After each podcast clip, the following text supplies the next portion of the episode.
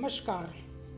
मैं नीरज शर्मा बड़ी प्रसन्नता के साथ सूचित करता हूँ कि मेरी नई पुस्तक काव्यधारा अब प्रकाशित हो गई है।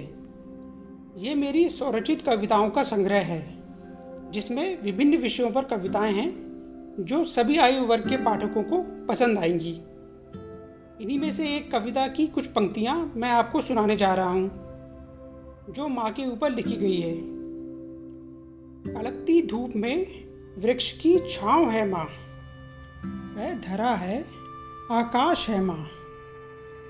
अंधकार में जीवन में प्रकाश है माँ।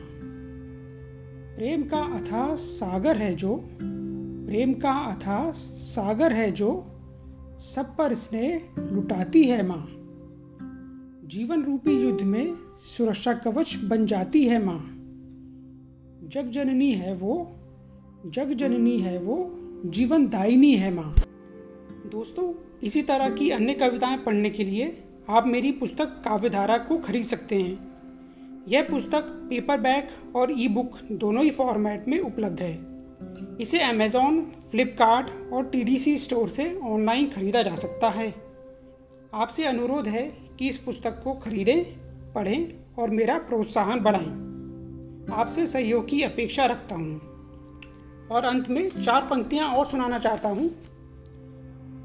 ना हथियारों के दम पे, ना हथियारों के दम पे, ना नफरत से, ना बगावत से, ना नफरत से, ना बगावत से।